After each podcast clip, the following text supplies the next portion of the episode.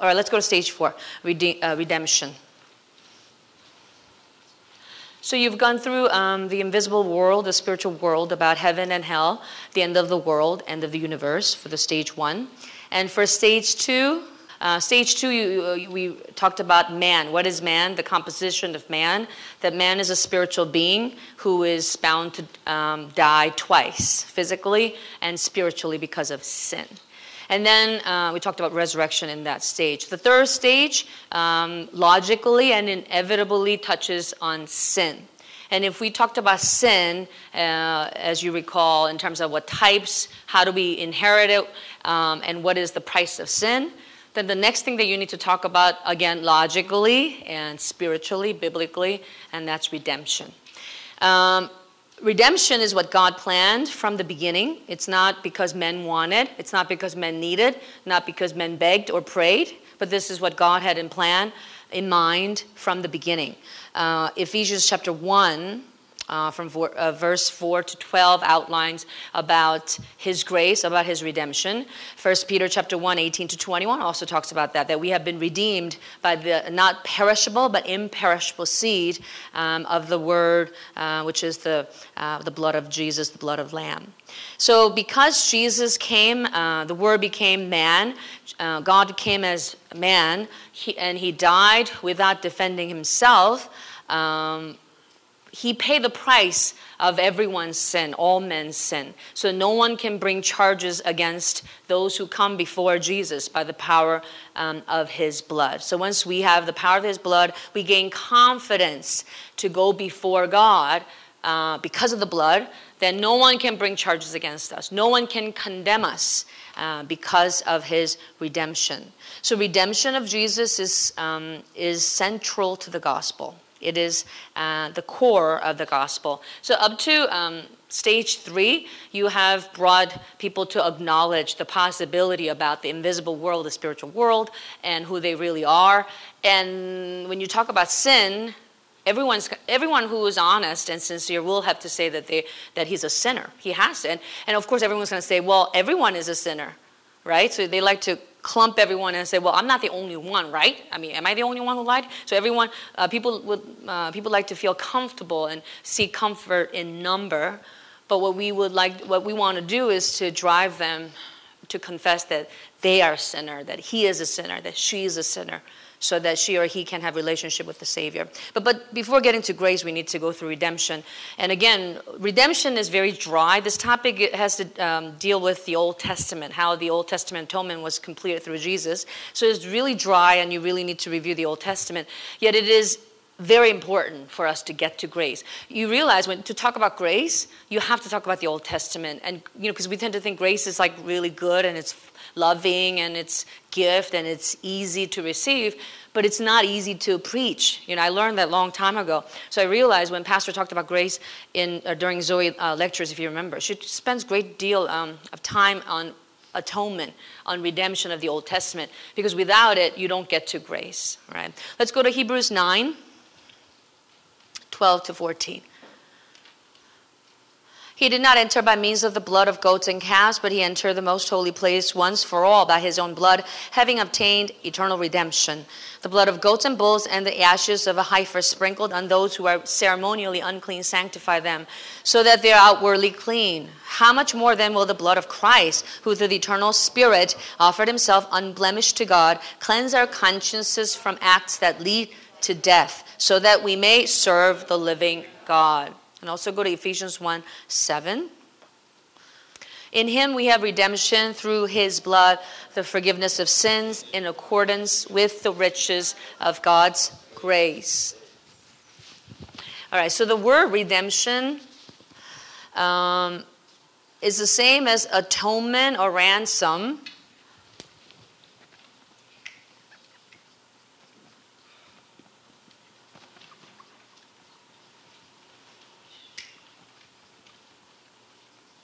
So they are used uh, interchange, interchangeably, but in the Old Testament, you will uh, you probably see the word atonement appear more often. In the New Testament, redemption, but they all have the same meaning. But ransom, Jesus used to talk about himself in Matthew 20, 28, that he came to serve men by giving his life as a ransom. Right, so for the for, to die in place. So these three words um, are uh, referring to, uh, to the same concept, and the concept of redemption actually has many meanings. So that we need to tease out the differences to under, fully understand what Jesus um, did for us.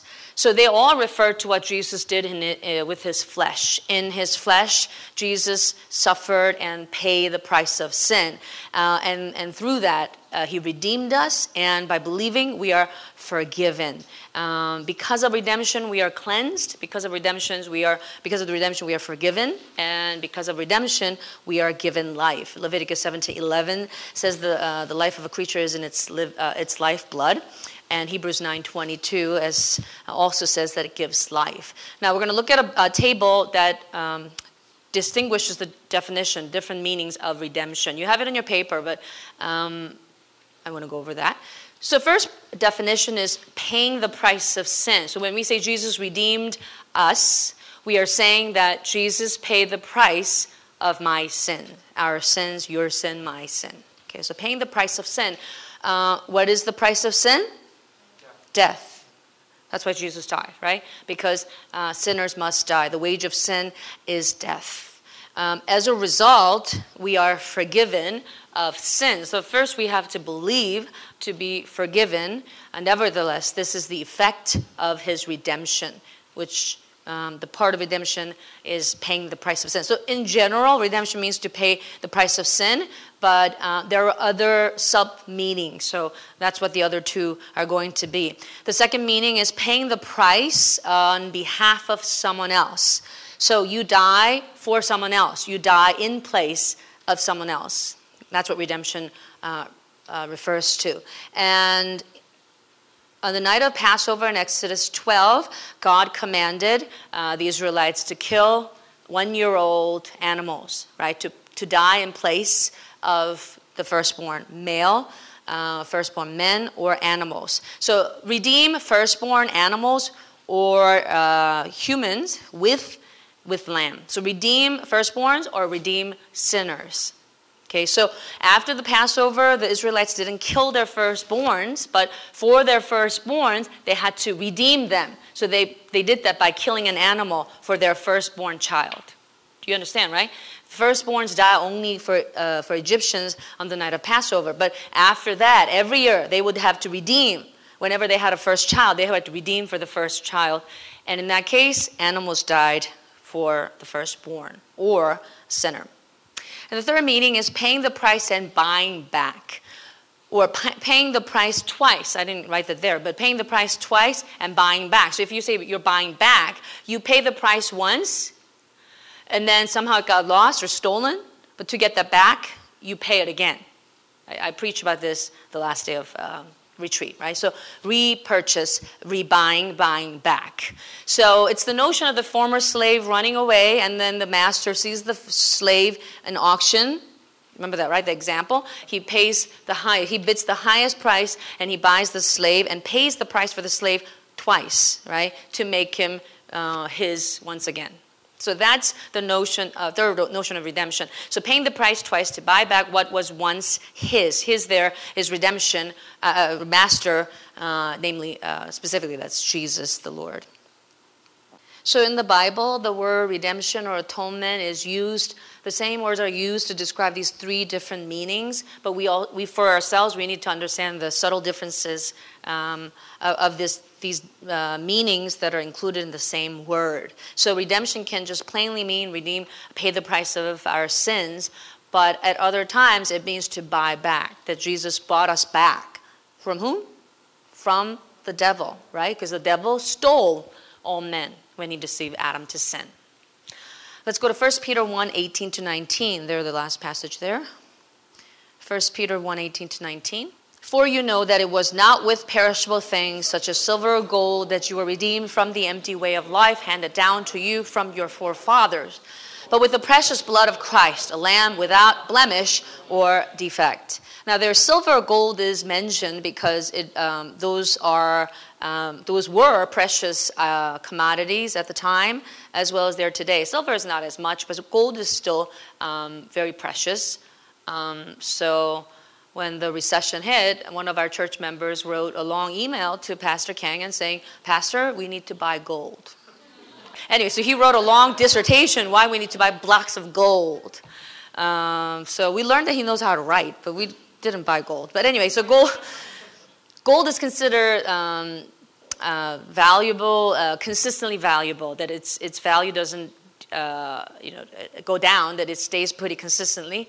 Um, but more more precious than gold is obviously silver, and more precious than silver is I was just saying something called uh, nano, which is subparticle, uh, atomic particle atom, right? The subparticles of, of atoms. So very, very small part. But with nano, uh, they make durable thing, things to last. So, um, you know, nano vitamins, anyone? Nu Skin Nano? But anyway, um, so that's where the name comes from. I don't know they, if they really use it or not, but um, so the reason why silver or gold is used is because they are durable and precious uh, goods with which people used to pay the price. So they would buy things with silver or gold, or that we still use today. Now, if our redemption, the redemption of, of our souls from sin and death and the devil, were paid or bought with silver or gold, then we, uh, this redemption would only last as long as silver or gold would last, right? But when we look at 1 Peter chapter 3, um, we see that in the end, all elements will disappear. All elements will melt in that fire, the great judge, uh, in the great uh, day of judgment. So silver or gold will not last. If redemption was done with silver or gold, then it would also disappear when the world disappears. But our redemption was done with the precious, the ever, uh, uh, the eternal blood of Jesus, the blood of Christ. So our redemption is effective as as long as His blood. So because His blood is eternal, how long is our redemption good for? Eternal, eternity. So his price was, uh, his paying of price was once for all. His redemption was once for all. No more do we need to uh, redeem or give sacrifices because his redemption with his blood is eternal. Therefore, our redemption is eternal. So, this is the foundation of Christian faith. We have to base our faith on the redemption of God. And this is what makes Christianity different from religions, which I'm going to end the lecture on. But just to to, to talk to give you the whole lecture the reason I, we're talking about this topic is to tell others you know people who are believing in i don't know uh, islam or buddhism or some, some religion how are you going to argue that christianity is different and therefore it's superior to their religions to talk about redemption redemption is what makes Christianity superior. I'm going to get to that at the end. But um, this is the foundation of Christian faith. The Old Testament atonement that the Jews um, gave uh, until Jesus came was about 1500 or 1700 years.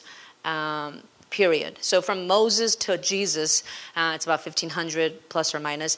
Um, and they were conduct they were told they were commanded to give animals as sacrifice for them to understand the meaning of redemption that sinners must be redeemed for right? Um, and to understand the purpose of that redemption um, so that more people can be saved as a result. And it was the model the sample of what jesus was going to fulfill. So it was not perfect in the old testament. So let's go over the meaning of redemption once again. Um, the definition of redemption it's to pay, pay the price of sin. That's the general definition of redemption, to pay the price of sin. In that table, I gave you like three meanings, but the top meaning is almost like an umbrella term, and everybody, uh, the other uh, meanings fall under uh, that. So, the, paying the price of sin is the general meaning of redemption. Leviticus 16:30 says, "Because of this day of atonement will be made for you to cleanse you then before the Lord you'll be clean from all your sins. So to pay the price of sin means to cleanse us, cleanse sinners of their um, sins. So the law uh, demands uh, price, um, the, the, pay, the price of sin from sinners. So if you sin, you have to pay the price. You have to pay the wage of, of that sin. So that's what they practice. You know, uh, as soon as they sin, anyone sinned, they had to be punished right away. They had to be judged immediately so that the people can practice and understand that the price of sin was death.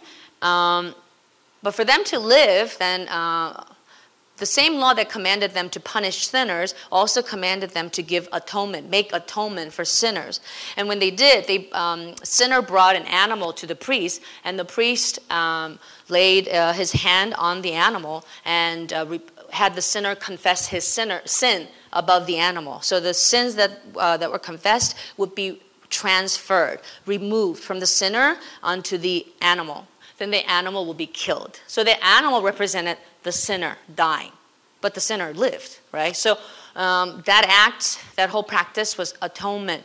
They also had to make atonement, not just for their, themselves, but for the sanctuary. Exodus 30, 10 and Leviticus 16, 33 to 34 says that they had to make atonement for the sanctuary. Why? Why did they have to give, uh, make atonement for the sanctuary?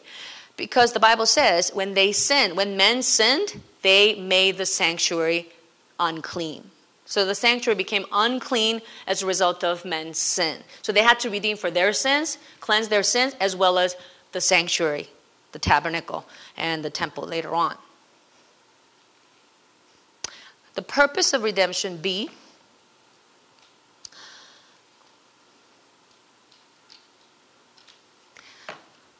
The first purpose is uh, the forgiveness of sin. And let's look at Hebrews 9 18 to 22. This is why even the first covenant was not put into effect without blood. When Moses had proclaimed every commandment of the law to all the people, he took the blood of calves and together with water, scarlet wool, and branches of hyssop, and sprinkled the scroll and all the people. He said, This is the blood of the covenant which God has commanded you to keep. In the same way, he sprinkled with the blood both the tabernacle and everything used in its ceremonies. In fact, the law requires that nearly everything be cleansed with blood, and without the shedding of blood, there is no forgiveness. So, as I said already, the sinner had to bring a calf, uh, an animal, um, to, to the priest in the temple. And once he uh, confessed his sins over the animal, the animal um, carried the sinner's sins. And then when the animal was killed, um, without making a noise, you know, um, that's the unique characteristic of, of sheep or lamb, that they die silently. That's why Jesus is also used to describe as, I mean, he, uh, the lamb is the lamb of God, you know, the concept of lamb of God, yes, to be killed, but also the unique quality of, of that animal, which is um, to, it dies without defending itself. It's, it's, it's, it dies a quiet death, silent death, um, almost, you know, sadly. And that's what these animals did. They, without making a noise, um, they were killed because of the sinner, and uh, their blood was uh, poured at the altar, the base of the altar. And when the atonement was uh, completed, then Leviticus 4 27 to 35 says, They're all transgressions and iniquities were forgiven. So they were considered to be forgiven when the whole process of atonement, the whole ceremony, the sacrifice was done. Then they were forgiven and they were okay. Okay? Second, is to cleanse.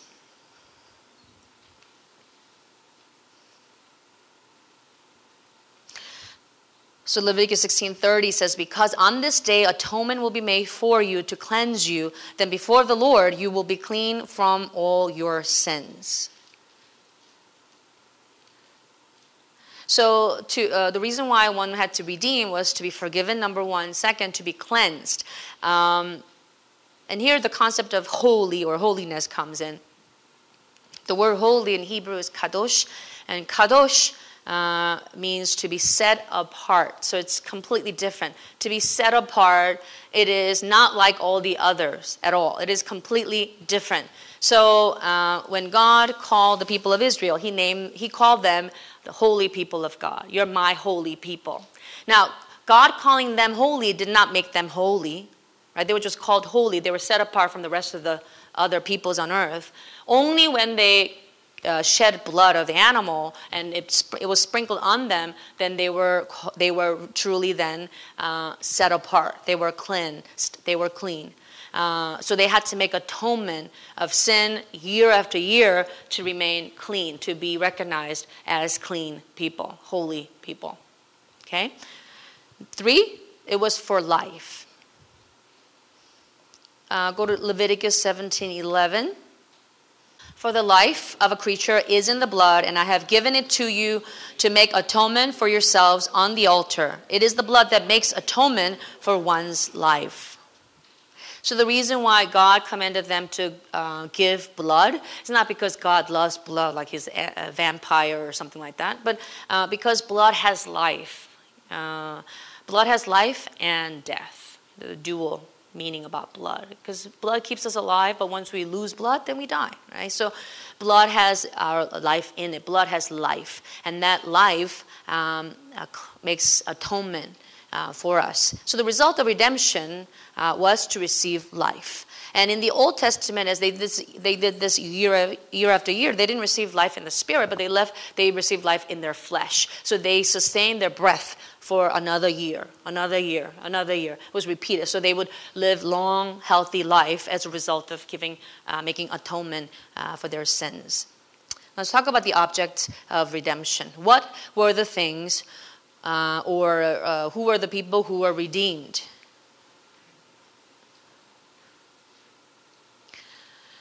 The people uh, as a whole were redeemed. Leviticus 32 43 says the priests were also redeemed. So um, that reminds us that they have to be redeemed. They're also human, they're also sinners, right? So priests were redeemed for 1633 Leviticus. The Levites, um, from whom the priests came, had to uh, be redeemed. And if you recall, um, yeah, the Levites were chosen to serve God. So they were uh, redeemed. The tent of the sanctuary uh, was redeemed for uh, the most holy place was redeemed. The altar was redeemed. The vessels that were used inside the, uh, the, the, temple, the sanctuary, were also redeemed. So everything that was used for the service of God, service to God, well, had to be redeemed, uh, made atonement for. Why? Because they're all unclean. Right? So even the Holy of Holies uh, or the holy space uh, that men understood, the Israelites understood as God's presence, had to also be uh, redeemed for because uh, it was unclean without blood. Only when there was spring- the sprinkling of blood, then it was cleansed and it was ready to be served, uh, used for the service uh, to God.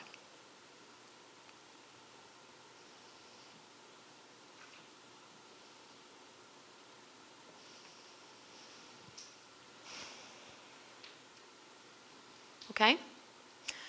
D, the method of redemption. So in the English translation um, for redemption, uh, different words are used to describe this, uh, you know, ceremony, this whole process of redemption. Um, they all refer to the same idea: sacrifice, offering, Um, and one more thing is service. So throughout the Bible, these words are used interchangeably service, act, sacrifice, offering. So when they gave um, sacrifice for their sin, it's called sin offering. Right? So even though it's sacrifice, they gave to God. So the notion of giving to God is, is expressed in the word offering. So these all describe the atonement process, the ceremony of making atonement uh, or redeeming.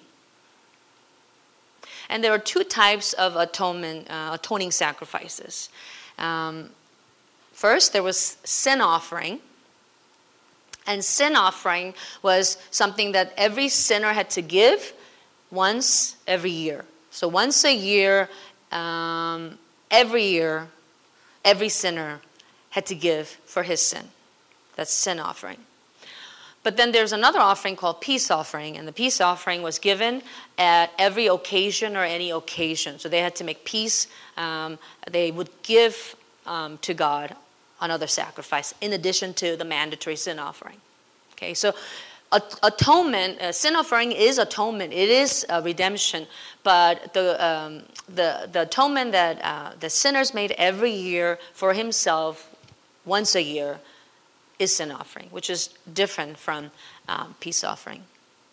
And the reason why they had to repeat the process every year was uh, because, as Hebrews 10 1 to 8 uh, verses 1 to 8 says, It is impossible for the blood of goats and bulls to take away uh, sins of men, to cleanse the, uh, cleanse the souls of men perfectly. It was impossible. So they had to do it once every year because the blood was one year old animals. So the contract was good for one year. Just as you renew your apartment contract every year, uh, you have to sign your contract. If you don't sign your contract, you don't live there next year, right? Even though you've been living there for 10 years, 20 years, you still have to sign the contract, renewal contract. And that was what they did uh, for their atonement in the Old Testament. All right. E, the atoning sacrifice.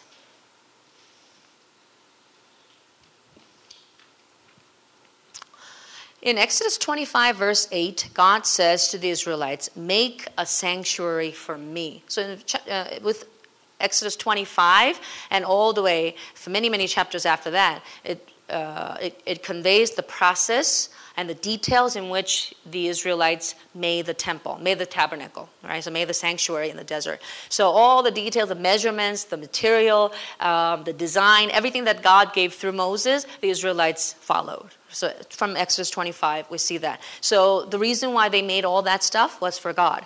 Uh, the space was made for God. The sanctuary was for God. And the atonement that they had to make for their sins was also before God. It was for God, to God. Okay, so Leviticus 14:29 and chapters uh, chapter 15 verse 15, chapter 19, 22, uh, they all describe atonement uh, being made before the Lord. It was before the Lord. Uh, it was for the Lord to receive, for his eyes, for him to uh, acknowledge. Okay, so all sacrifices were made for God. Now, to talk about this sacrifice, let's look at different par- parts of um, the sanctuary, what it's made up of and what's inside. First, we start with the holy place. I'm sorry, it should be capitalized. H and P should be capitalized, the holy place. Hebrews 9 1, 2, 3. Let's look at that together. Texting is a horrible thing because it kills your grammar and all your writing. And I am, look at me, like I wrote holy place. I know I was like just doing it really, really fast, but if I didn't text as often as I do today, I would have said H, capital H and capital P, but sorry.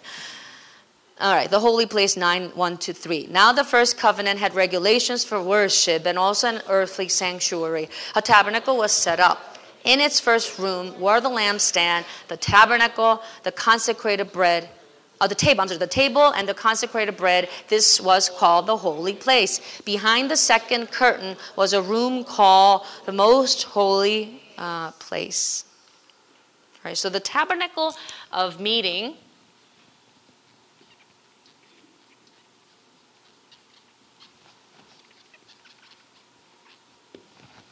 which started in the desert uh, with Moses.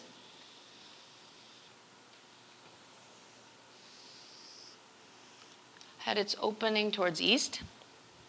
So the tent uh, covered the whole space, and inside there was an area which was also covered with um, tent, and it was divided into two spaces. Um, before get to the inside the curtain, we have to be outside here. So there's the altar, sacrificial altar.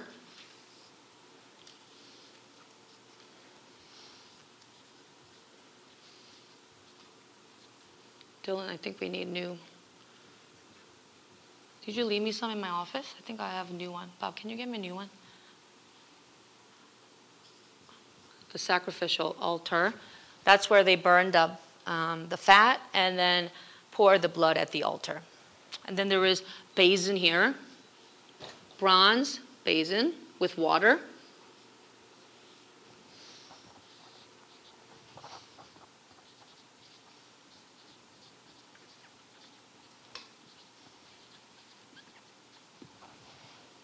Okay, and then um, if, when the priests went in, they went through the first um, curtain, which brought them into um, what's called the holy place.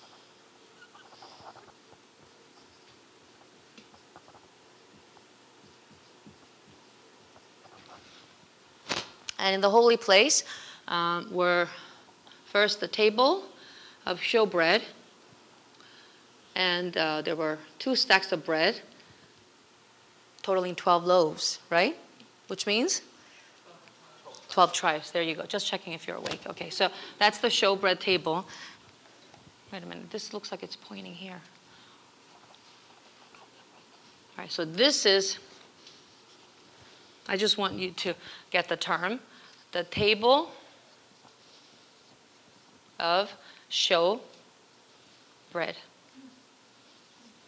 Showbread, okay? And then there was um, the lampstand, just called menorah, which I found out has seven stands. The one that's used for Hanukkah has nine, but anyway, that's just a side. So this is a lampstand.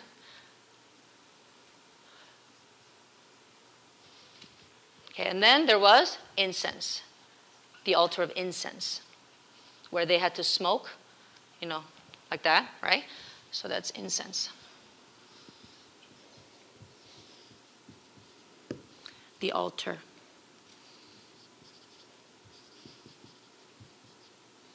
Sorry. So the altar of incense was right in front of the second curtain. Just a little messy. And then here was the ark. Okay. Which is the ark or the testimony. They're referring to the same thing. And on top of it is called the mercy seat. The covering is called the mercy seat. Or the atonement cover, thank you. Oh my God, this is like bouncing, making me dizzy. Okay, mercy seat or the atonement cover.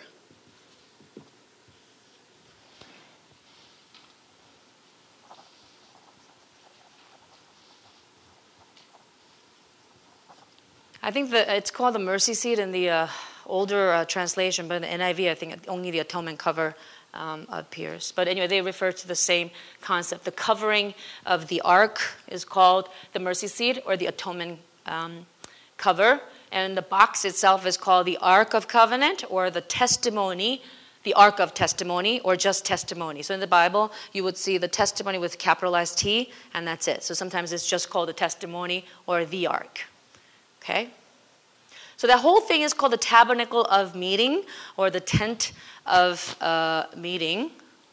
So if you're drawing for the first time, I, I, I will go over there again. I'm sorry, I forgot. This is the most holy place. The most holy place, or the Holy of Holies in the, uh, in the New King uh, James Version. Okay, so again, so this is the um, sacrificial altar where the animal's fat was burned, and then it was also smoking here, and blood was poured at the basin, uh, at the base, and then there's bronze basin where they filled it with water to wash or to uh, look at their reflection. I'm going to show you the pictures of it, but I'm just giving you an aerial uh, version, Google Earth kind of version. Okay, so uh, the holy, this whole space is called the holy place and it's made, uh, it, it, has three big items. The first is the table of showbread with fresh 12 loaves of bread on it all the time. And then there's lampstand, which was also lit all the time. Menorah in uh, Hebrew, menorah. So during Hanukkah time, you see this, right? But the stems are more during Hanukkah. But the one in the temple is seven um, stems.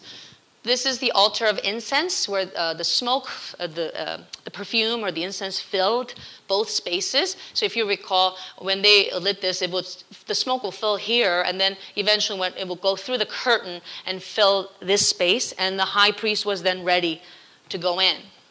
Okay? And then here is the most holy place, or the Holy of Holies, where there was just one thing, and that was the ark and on top of it's called the mercy seat or the atonement cover, where God promised to meet with uh, Israel through the high priest. Okay? So uh, I'm going to show you some pictures. So that's a model somewhere in the desert in one of the Middle East countries, I guess. And uh, you see the different angle of, can you see? On top of the board. Can you see? Yeah. So that's the, um, the, the tent outside, which was white.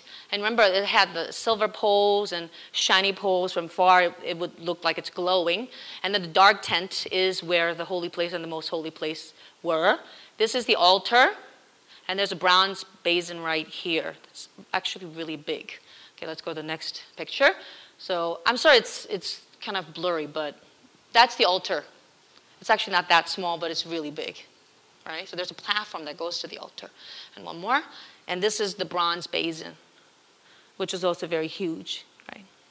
So they washed their faces. The women who worked there also uh, took the soot off their face because when they're burning stuff, they get the ashes on their faces. So they need to wash, wash their hands. And when uh, priests were clean, then they went in uh, to the first, through the first curtain. Let's look at the holy place. The holy place is the first curtain here. Uh, it had the lampstand, the table of the consecrated bread, the golden altar of incense, and the priest entered and served there at all times. And I have some pictures. So that's the veil that separated the two spaces. And these are um, priests. That's the high priest. That's the regular priest. They're not real people. Anyway, um, they're mannequins. So this is the menorah, the lampstand, and that's the golden altar of incense where they perfume or incense fragrance was, uh, you know, filling up the space. This is the, the table of uh, con- the consecrated bread or the showbread, um, both referring to the same thing. This is the table. Kind of looks like pita bread, doesn't it? Pita bread, yeah, okay. This is the high priest. He shouldn't be here. He should be in the next picture, but I didn't have space. I put him here. So he is wearing a turban and a breastplate with 12 uh, precious stones representing 12 tribes of Israel. And he's wearing ephod. That's purple garment. And he has belt, bells underneath, so on. Then the most holy place is the second curtain it had the ark. Inside the ark, as you know, had uh, the stone tablets of the Ten Commandments and the budded rod, rod of Aaron and the golden vase of manna were placed. Those three items were inside the ark.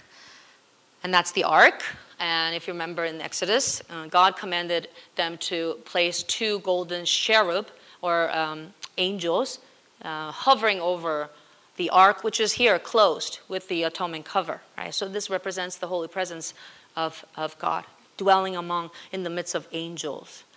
Uh, and this is um, inside the ark tablets. You know this is not real, right? Okay, just in case. Because some of you, I think you're looking, wow. It's not real, okay? Just making sure. Right? So only the high priest, because some of you are so naive or gullible that you think it's real, but it's not.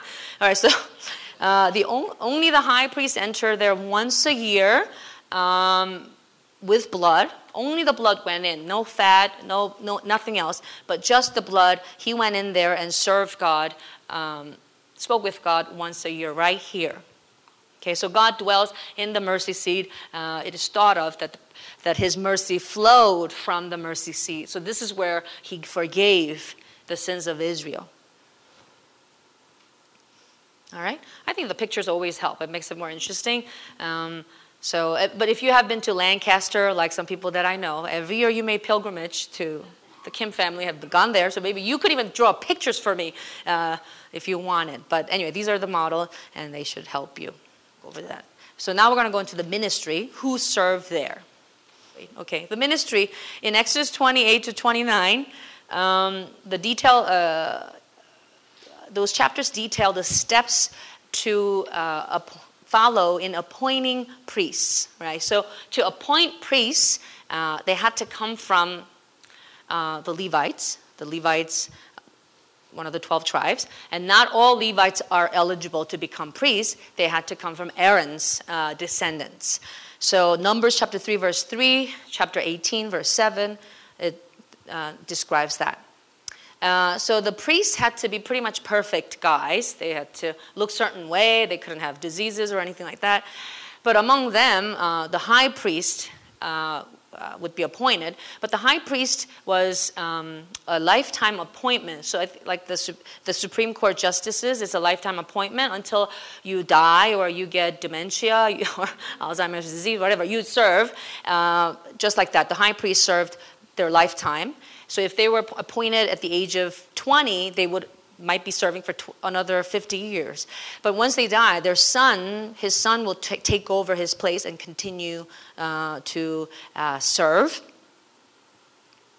And for the, uh, for the high priest to be appointed, uh, no, sorry, for a priest to be appointed, he had to wash his entire body with clear water and put an undergarment of pure linen and to wear ephod and then breastplate and a turban on his head. This is high priest. Um, and for he had to give his own atoning sacrifice, so he had to slaughter a lamb and shed its blood, and its blood was sprinkled on the priest's garment, on his right earlobe, and his right thumb and right big toe. Don't ask me why, but that's the way it is in Exodus 19, 29. I used to read this, like, what's the point?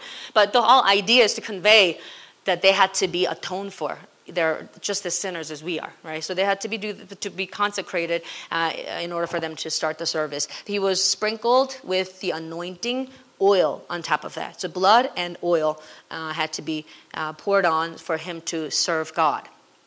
All right, so the whole process is very, very detailed. It is picky and it's so fastidious. Uh, but even after that, uh, they were not perfect. High priests were not perfect. Even though they were seen as perfect men among the Israelites, they were not. Because first, they had to uh, give sacrifice for their own sin, which means that they were human, they were sinners. Second, they died. So, um, if they were witnesses of someone's sin offering, right, someone's uh, someone made atonement for his sin, and the high priest died, the sinner has no witness to say, he's without sin, he's been forgiven, right? So the high priest stands as a witness of someone's uh, atonement, someone's forgiveness. But if the high priest dies, there is no more witness. So who's going to testify that this sinner is without sin, that he is forgiven, right? So those are two major flaws of the high priest that he has sinned, that he died. Okay, and Hebrews chapter 7 talks about that. So, uh, even though the high priest is considered as the mediator between God and men, that he was a mediator. He, he reconciled the two together as he went in here. He was human, he was sinner, therefore he was not perfect. All right, let's go to the offering sacrifice. For offerings, um, yes, first they, had, they gave animals, and uh, you know we say like a lamb or sheep all the time, but it's not. It wasn't just lamb. They gave bulls, goats, uh, they gave calves. But in Israel, they look very, very similar. So I guess to us, we're not so knowledgeable about these um, animals that we would think that they were the same. But uh, anyway, so these, um, the hooved animals, right? So uh, the uh, bulls and lambs, goats, and, and also doves were used um, for animal sacrifices. Also, uh, grains, cereal, wheat, yeah, all that stuff. I'm trying to make speak your language. The green grains also were given as uh, offering. So this is all outlined in Leviticus chapters one to seven. When they gave animals, the animals had to be perfect. Nothing sick, nothing uh, without a leg or without an eye. It had to be perfect, and it had to be a, a spotless one year. Uh, one year olds. So they were used, the commonly used animals were bulls. Okay, bulls were the common animals uh, given. So sin offerings were given by each person once a year. So once a year, let's say there were three million Israelites at some point, right? How many uh, bulls or lambs died in one year? Three million. So every man had to give offering for his sin, for, for the forgiveness of his sin. And um, and in addition to that, animals also die for other animals. Sometimes they had to be redeemed for other animals, the firstborn animals, or something like that. So uh, they died for that. They died for peace offering, right? They die for guilt offering.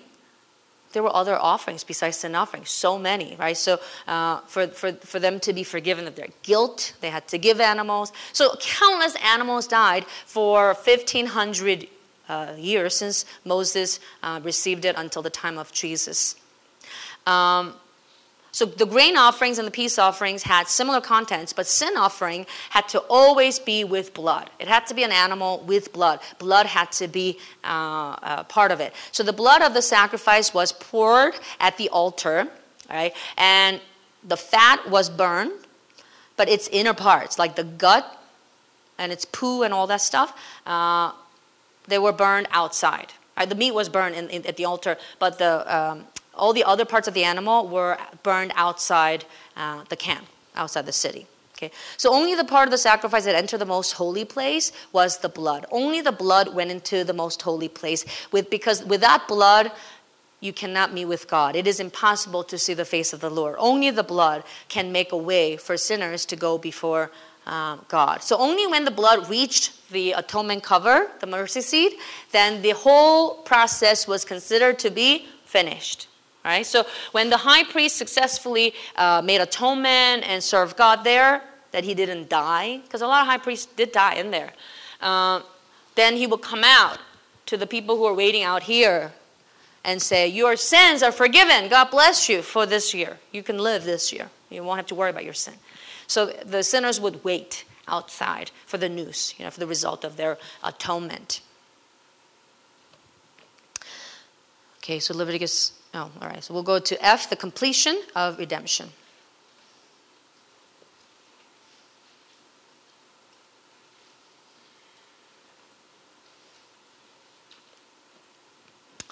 So when Jesus died at the cross, he said, It is finished.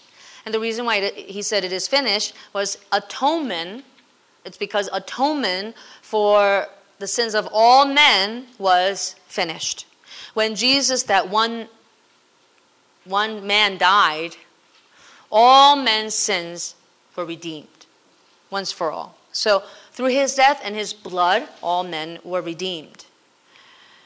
So we're going to try to understand how that happened. First, Jesus Christ himself became the eternal sanctuary. He became the temple. Whoa, I guess I missed the animation here. So when in John 2:19 when Jesus uh, destroyed this temple and I'll raise it again in 3 days, the Jews said, it, had ta- it has taken 46 years to build this temple and you're going to raise it in 3 days?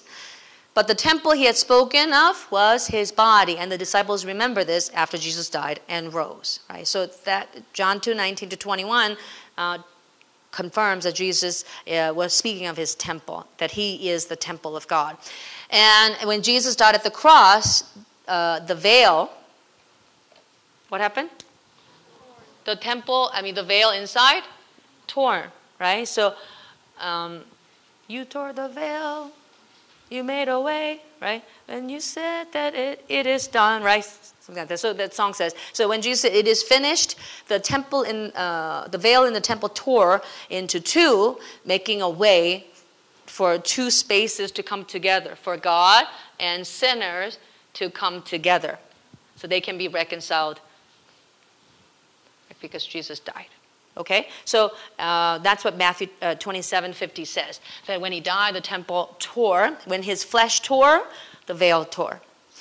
Uh, and Hebrews 10 19 to uh, 20. Let's read that together 10 19 to 20. Since we have confidence to enter the most holy place by the blood of Jesus, by a new and living way open for us through the curtain that is his body. So, because the, his body tore, the veil tore. Therefore, a way, a road was paved for sinners to go before the holy God, that sinners can see the face of the holy God, that we can be made one. Now, there are a lot of uh, historians, archaeologists, theologians talking about the veil. Um, that tore, that veil is not like curtain in your homes. You know, your curtains can be can be ripped, but imagine your thick carpet hanging on the wall like a veil it's impossible to tear the carpet because the carpet is very thick, and, and the, the veil in the temple is described to be as thick as um, some kind of some thick carpet upholstery. So it is impossible for anyone to just rip it, but it happened. And historians uh, or the Bible writers talk about it, and historically, it, uh, people uh, testified to it. Uh, and that's because the veil, uh, the temple himself died the flesh tore, and the, the way to God from earth from sinners was made. So we can now go to the Father's house. We can now go to, uh, to Jesus, to God, to be one with Him. So the veil in the temple symbolized, oh, I'm sorry. The veil in the temple symbolized the body of Jesus. The torn veil is the, uh, is, represents Jesus making a way to true heaven. Okay, so I'm just going to go back. I just can't help but drawing this thing here. So when um, Jesus died at the cross, if you remember, right, the Spirit of God was hovering, the everlasting chains, uh, the gloomy dungeons, guarding the second heaven, so no one can go there, right? Not only that, I mean, not only the fact that the distance itself, physical distance itself is is mammoth, but also spiritually we can't go because of the spirit, spirit of God and the chains uh, locking in the spiritual um, uh, beings that are here. But when Jesus died, not only did the temple of Jerusalem tore, but he actually made a way. He tore, he actually tore part of the second heaven so we can actually go there. So he created a route for us to go to the Father, into the spiritual heaven, into the true heaven. So when the temple here tore, that tore. Yes, he broke the curtain, not the temple. Yes, he broke the, he broke the temple. He broke the t- tail, but the temple did tear, tear. I'm reading about the temples. I'm getting all mixed up. But anyway, so the, the, the curtain tore, and his flesh tore, and the everlasting chain broke. Right? So now only those who have the blood of Jesus can then go through this opening that Jesus described as I am the gate of sheep in John 10, 7 to 9. I am the gate of sheep. Sheep come in and out, right? So we, believers, the children of God, can now go out to the true heaven. Hallelujah. That's what Jesus did. That's what Jesus accomplished when Jesus said, It is finished. So he didn't tear this down, but uh, he didn't uh, make this disappear, rather. But when he died, opening was made, an opening, just enough for believers can es- to escape this space to go to paradise. Because if you think about it, even though we say, well, if I die tonight, I'm going to go to paradise. How are we going to go to paradise? It's so far away, right? 28 billion light years away. Do you ever imagine? We don't even go to Mars because Mars is like a year and a half away from here, 500 days away from here, Mars. So they haven't even had, we haven't had a space shuttle or uh, astronauts going to Mars, and Mars is just in the solar system, not even in the Milky Way, but solar system. We can't even go to the another planet. So how are you going to go out here? Once we are out of the flesh, then we are in spiritual bodies that can transcend space and time. But we would not have gone, been able to go unless Jesus made a way. But because Jesus made a way, by the confidence we gain through the blood of Jesus, we can go to the true heaven. Hallelujah. So we don't have we don't need a space shuttle. We don't need some some technology or science to bring us there. It is by the blood of Jesus. That is a that is the way. That's what we say. Jesus one way. He is the way to the Father. Hallelujah. So when Jesus destroyed this temple and he actually tore the veil, and the temple did tear, uh, uh, tore, uh, tore, down, uh, was torn down uh, with Titus later on, and burned the entire city up into ashes, and people were destroyed, and buildings were destroyed, and the temple was destroyed. But when Jesus was speaking about the temple, yes, he was talking about the temple itself, but his body mainly. Um, when he said that, he meant once, the, once uh, his death and his resurrection is completed, then there is no more need for sacrifice. We don't need to make atonement, kill animals and make atonement for our sins year after year. We don't need to do that. We, there's no more need for sacrifice. There's no more need for priests. There's no more need for the temple. That's why tear down the temple, destroy the temple. We don't need it anymore. Because all of those things, all the three elements to the sacrifice, right? The temple, the t- priest, the offerings, all these three things existed because of the sins of men. We had to do this over and over again, and they were just copies in the Old Testament to be completed by Jesus, who would come in the New Testament. Um, and when he died and said, It is finished, there is no more need for any of those elements because we don't need sacrifice anymore. Jesus did it once for all.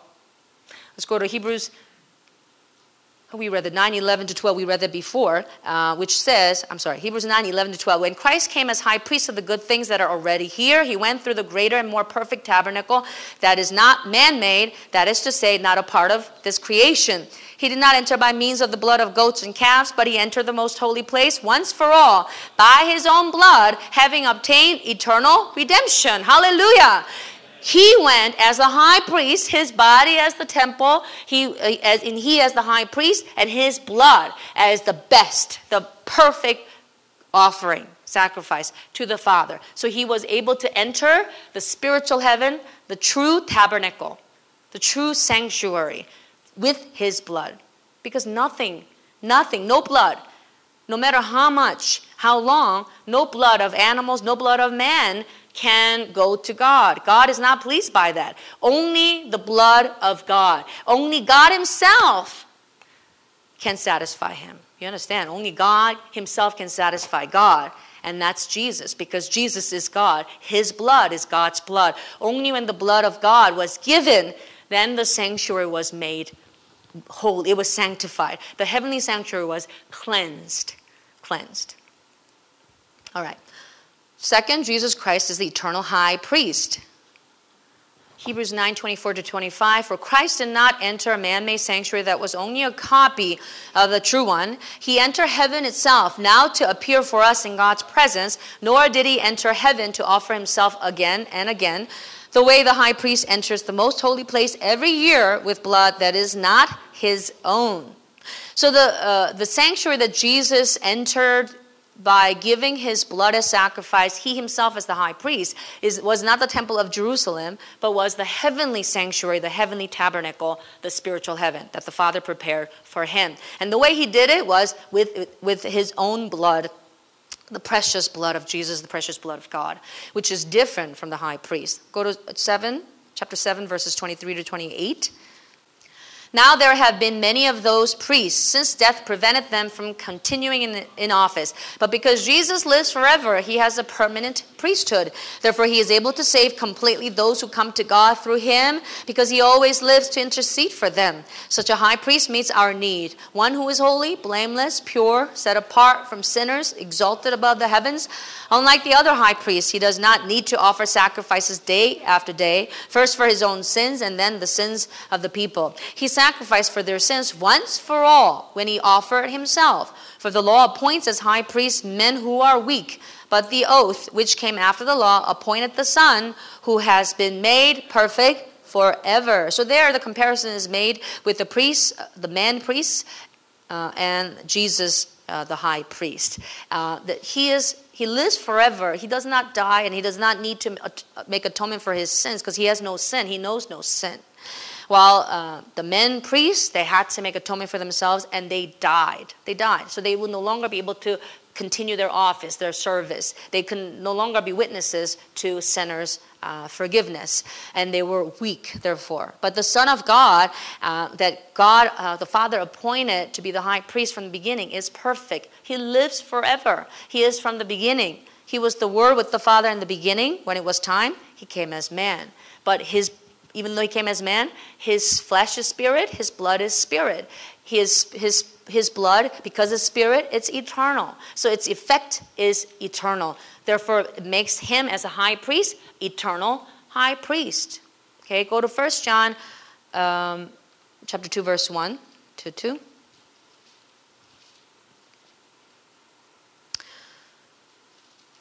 My dear children, I write this to you so that you will not sin. But if anybody does sin, we have one who speaks to the Father in our defense Jesus Christ, the righteous one. He is the atoning sacrifice for our sins, and not only for ours, but also for the sins of the whole world. So Jesus died as an atoning sacrifice for our sins, for all sins, not just believers. For all men's sins, Jesus died as an atoning sacrifice. And that's what redemption means. Redemption is done for all men. God doing it unilaterally.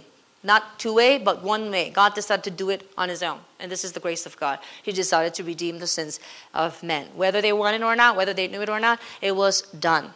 It was done according to his will. And he is the atoning sacrifice that died in place of sinners. And because he did it, he did it with his blood, and he did it uh, perfectly. He gave his own blood. No man had ever given his own blood to, to make sacrifice. Yet, uh, even, if he, even if he did so, uh, that blood would be sinner's blood.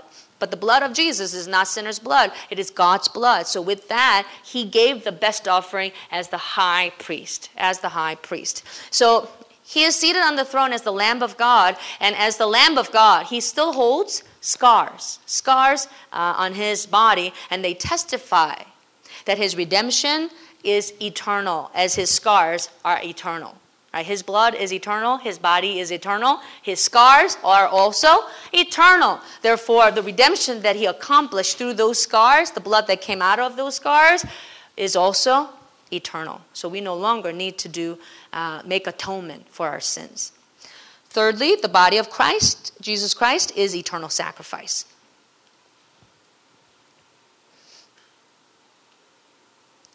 So Hebrew 9:12 says he did not enter by means of the blood of goats and calves, but he entered the most holy place once for all by his own blood, by his own blood, having obtained eternal redemption. I've already uh, mentioned this.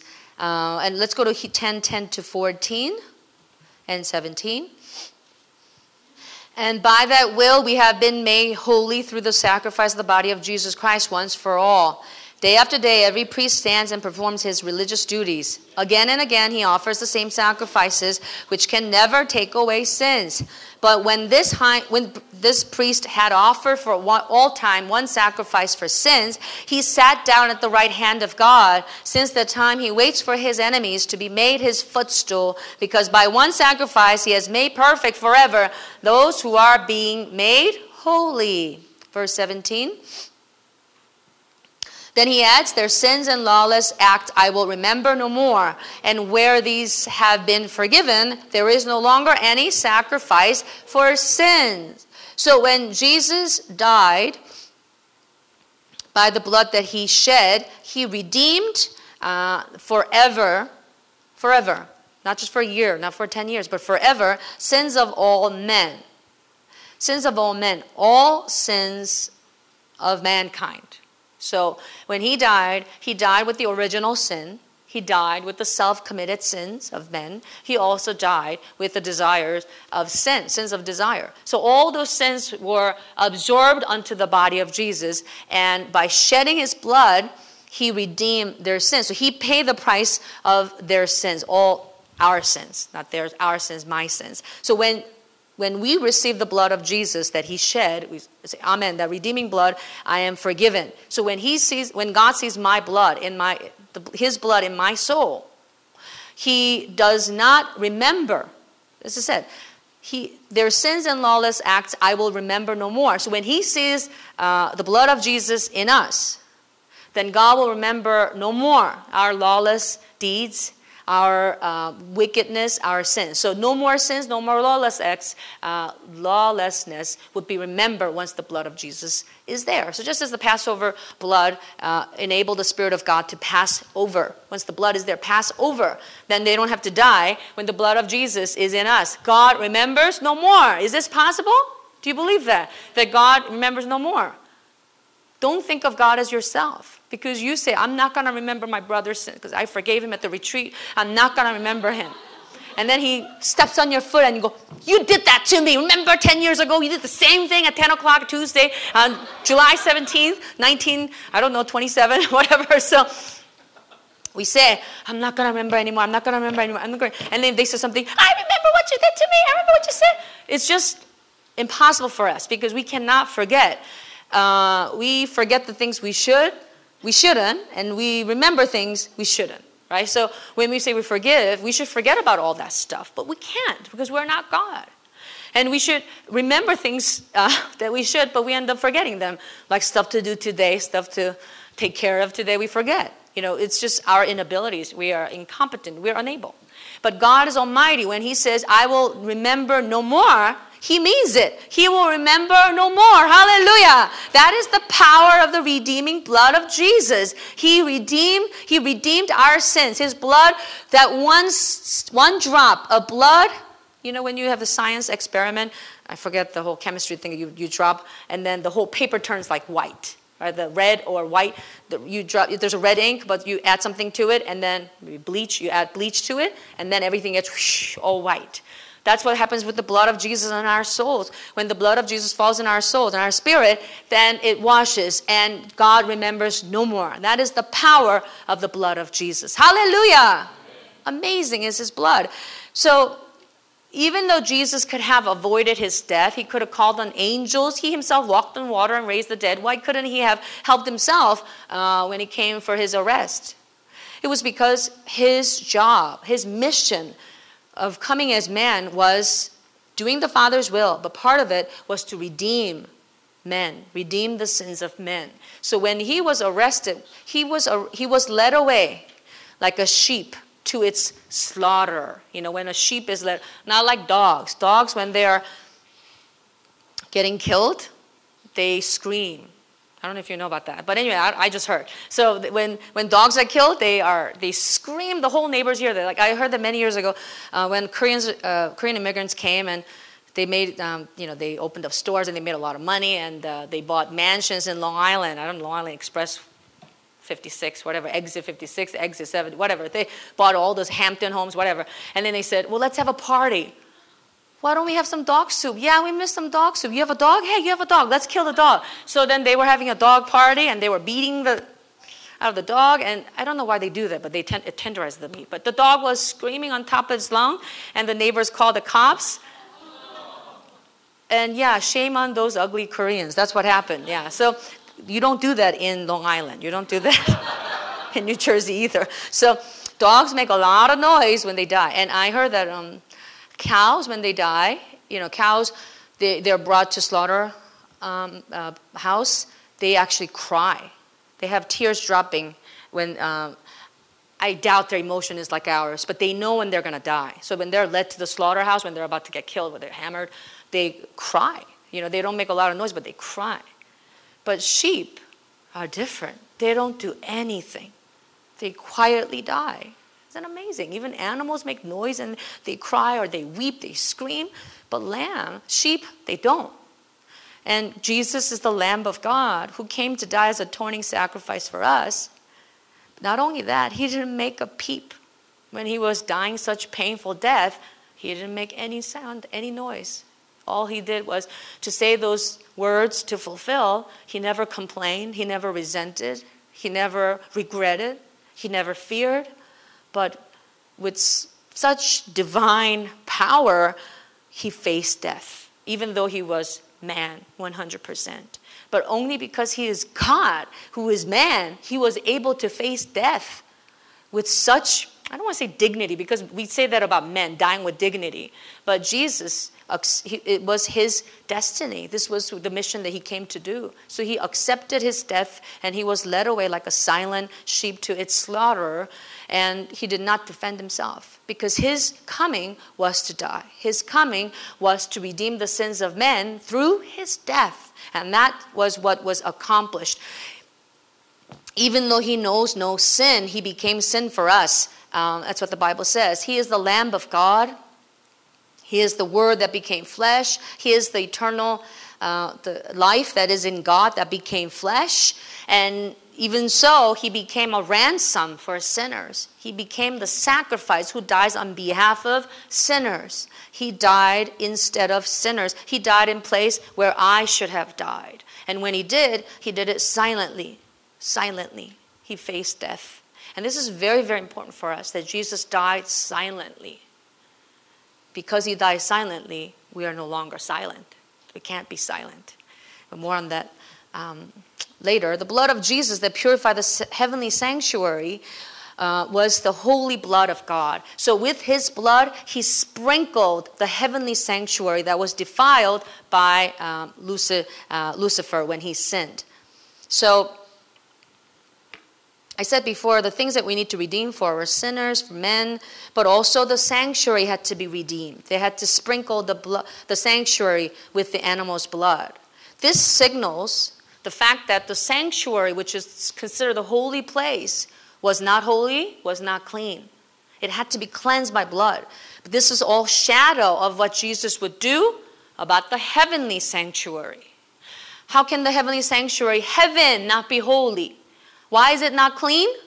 It's because of Lucifer. Angels sin there. So it was defiled, it was unclean. And God waited for this moment of judgment when Jesus, his son, would die. And when he died with his blood, he sprinkled he sprinkled it in the heavenly sanctuary so that it would become cleansed, it would be sanctified, it would be holy, it would be made perfect. That's what Jesus did with his blood. Amen?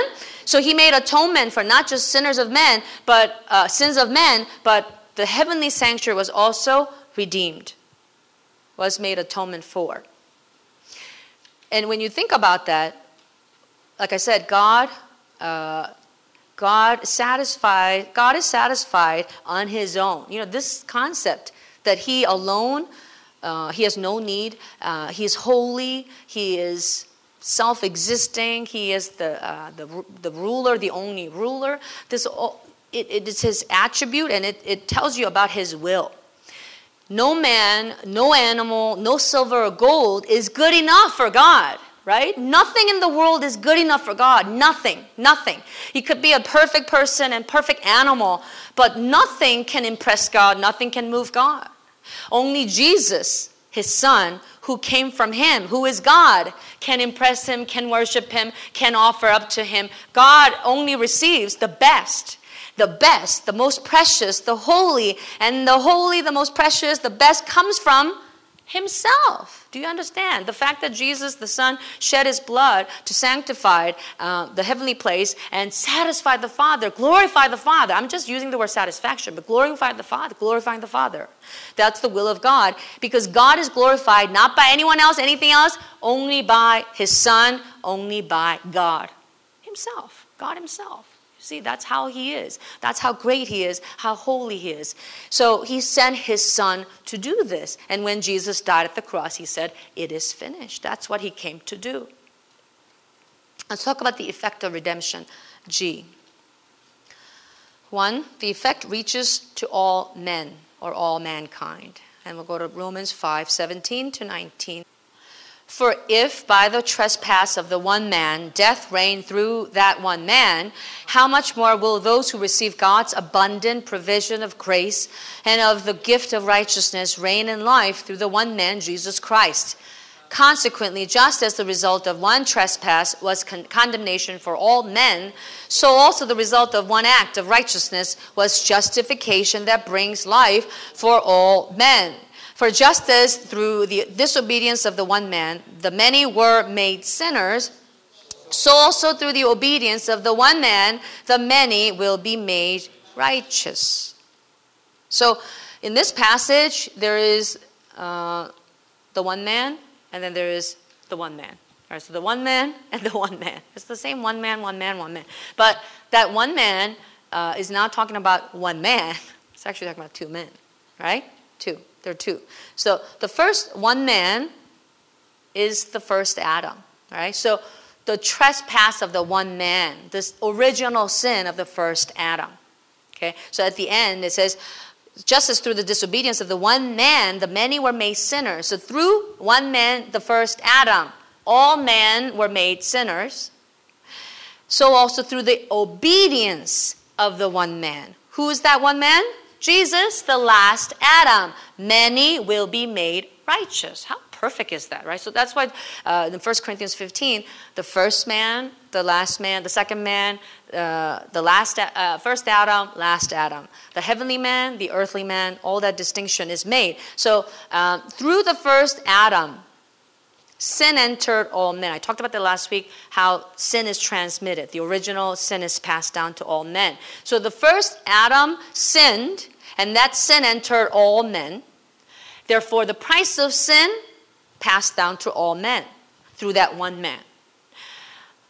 In such a way, the effect of the last Adam, even though one man died, would reach all men because he came as the last Adam. That's why it's important for us to understand the relationship between the first Adam and the last Adam. Why Jesus is called the last Adam. The fact that he came in flesh and the work that he did in flesh has an effect. It reaches all men, just as the first Adam's sin and his uh, uh, result of his sin reaches all men, the last Adam, what he did through his obedience, would then reach all men as well. Okay? So when Jesus, the last Adam, died at the cross, all men who belong to the first Adam, we came from first Adam, all of us have father the first Adam. When Jesus, the last Adam, died at the cross, he, uh, all who belonged to the first Adam were all redeemed. They were all redeemed.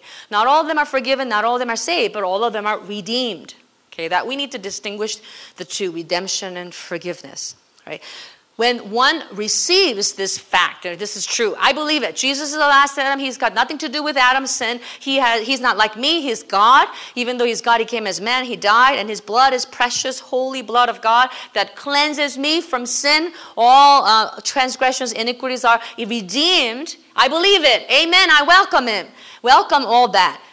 That believing, that confession brings me to forgiveness. Right? So redemption um, is redemption here about 2,000 years ago.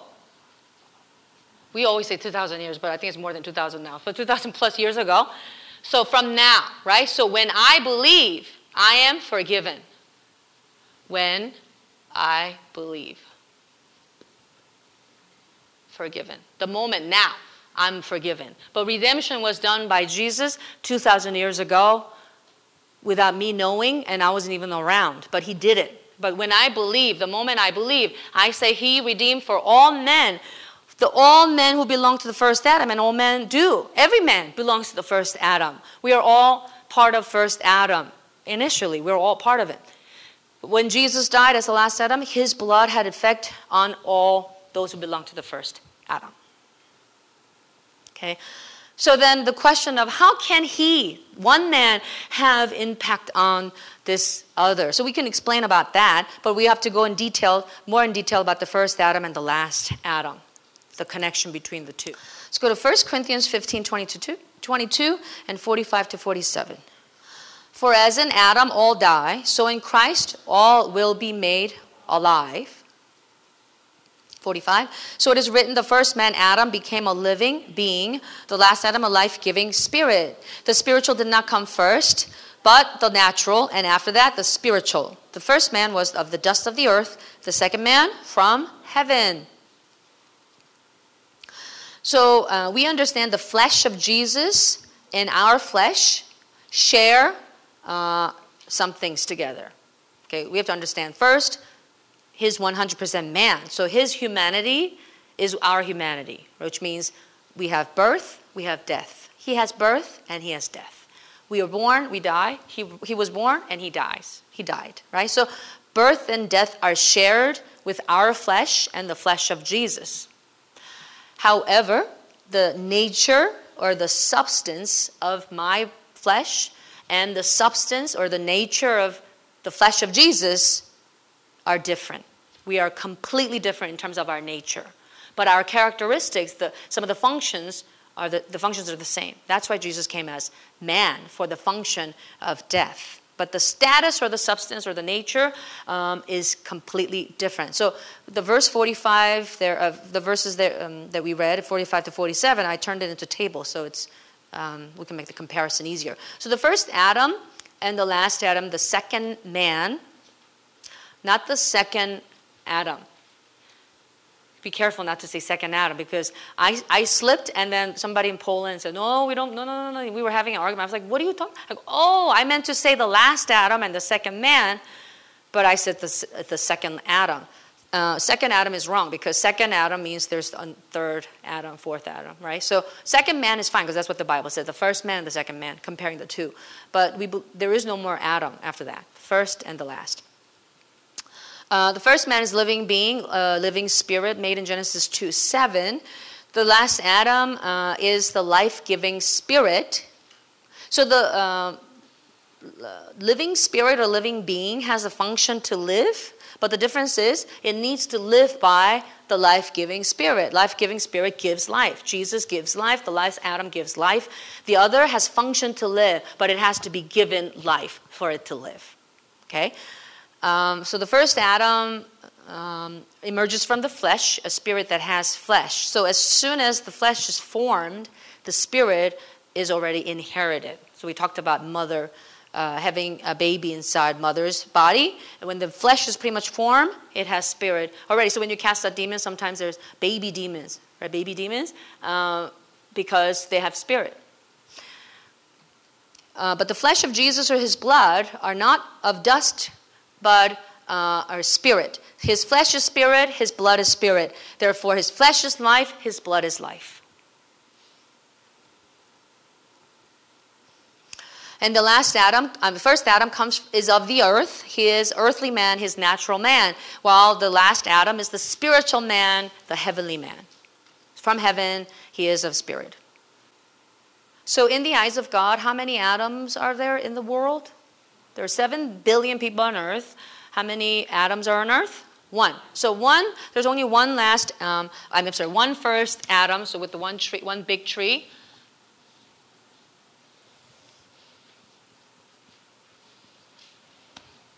And then I'm going to draw this a little bit later in the last stage. But there's the last Adam, Jesus. Um, everyone belongs, and we have many, many branches. Um, and when Jesus died, uh, his death could have eternal redemption for all men because it's one for one. Okay, he didn't die for every one of them. One seven billions died and died and died. He just died once, right? Once to care of all because everyone belongs to uh, the first Adam. Okay? Christians, you and I, used to belong to the first Adam. We, all, we were branches belonging to the first Adam. Okay? But uh, we accepted the blood of Jesus. The last Adam is the blood of Jesus. So the last Adam, you have to think of the last Adam as his flesh, his blood. His blood, his flesh is the last Adam. Okay? So we received his blood. So what we have to do is we have to uh, kind of cut off. We have to be cut off from the first Adam and then be grafted on to the last Adam. Do you know what I'm trying to say? Right? So when you grow on plants, uh, you can you can kind of crossbreed flowers, right? So you can cut off a branch from apple tree and you can stick it to a cherry tree, and you bind it with dirt or whatever, uh, tape, uh, some twine, and then it sticks because the sap, the juice from the branch or the tree, get, they get stuck together, and then they kind of get mixed together and they live. The branch lives. So um, what we need to do is individually by believing, accepting, we cut off our ties to the two and one. You're in trouble. Okay, so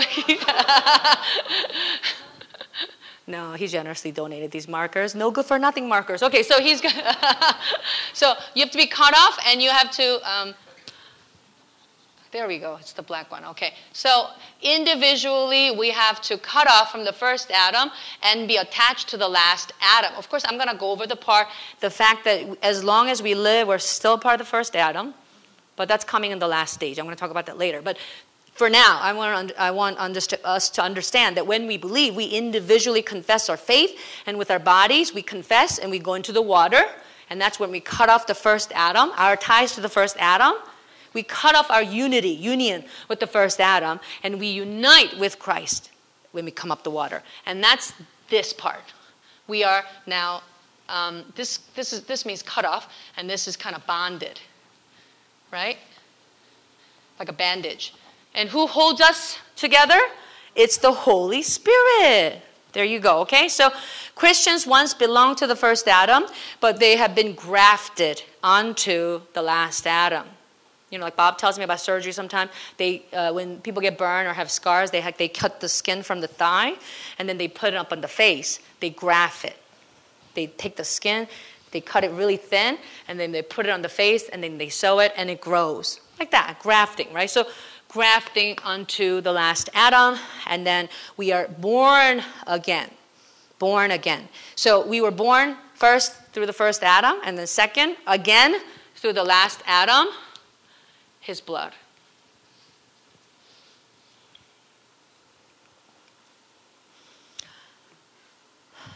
Okay. But I'm going to continue this story later on. Like I said, it's not a done deal. If it were a done deal, we don't need to be here tonight. But the reason why we have to be here is because we are still attached to this guy as long as our flesh is alive. All right? Number three, the relationship between the living being and the life giving being.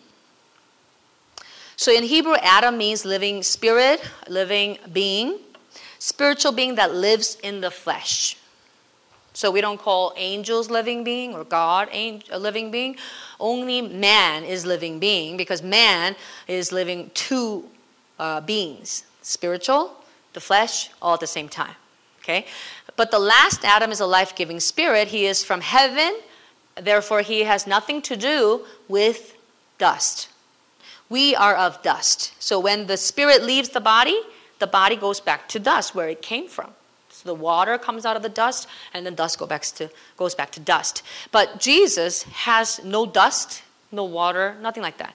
He is spirit. His body is spirit. So um, the first Adam receives life from the last Adam, and it lives. Because the first Adam needs to live by the life given by the last Adam, the life giving um, spirit. Now, when you ask a question about the soul, the person, and the flesh, you can ask the question what about Jesus? Did he have person? Did he have soul? Um, his, he had soul. Uh, in Luke 2:40 it says the child grew and became strong and he was filled with wisdom and the grace of God was upon him describing Jesus his uh, development. So his wisdom, his knowledge grew. He became strong. So Jesus went through developmental stage of developing his person, right? So then you may think, well, does he have blood type? Is he blood B or he doesn't have blood type because blood type comes from dust, right? Our, our blood, animals' blood, dust, we're all the same. But his blood, uh, his body is spirit. So he doesn't have uh, the dust part, but he has the person and he has the spirit, and his spirit is his body. Are you understanding? It's the same stuff, but I'm just kind of turning it around. Why are you looking at me like, it's not, you understand, right? We have three parts the flesh, the spirit, and the person. But Jesus has no dust that's from the flesh that's from dust. His flesh is spirit. Okay? And on top of that, he has person. So uh, uh, after Jesus died in Luke 23, uh, 43 and 24, verse 39, it says, his, his soul went to paradise. He, after he died, his body remained in the tomb, but his soul went to paradise. And in three days, that flesh rose, his flesh. Why did it rise? Because it cannot perish. His flesh is not like ours. In three days, if we die, we will turn into rotting meat, like maggots and worms and flies, and it'd be disgusting. But his flesh did not decay because his flesh is spirit. His spirit. So for three days, briefly, he was dead. And then he rose, same body. Okay, so his flesh is spirit, not material. His flesh, therefore, resurrected. Let's talk about deity and humanity of Jesus, number four. So, deity of Jesus and humanity. We need to have clear concept of who Jesus is in terms of his nature. He is 100% God. That's deity. Deity or Godhead, his, his God, the divine. Um, and he is 100% man, and nobody is like him.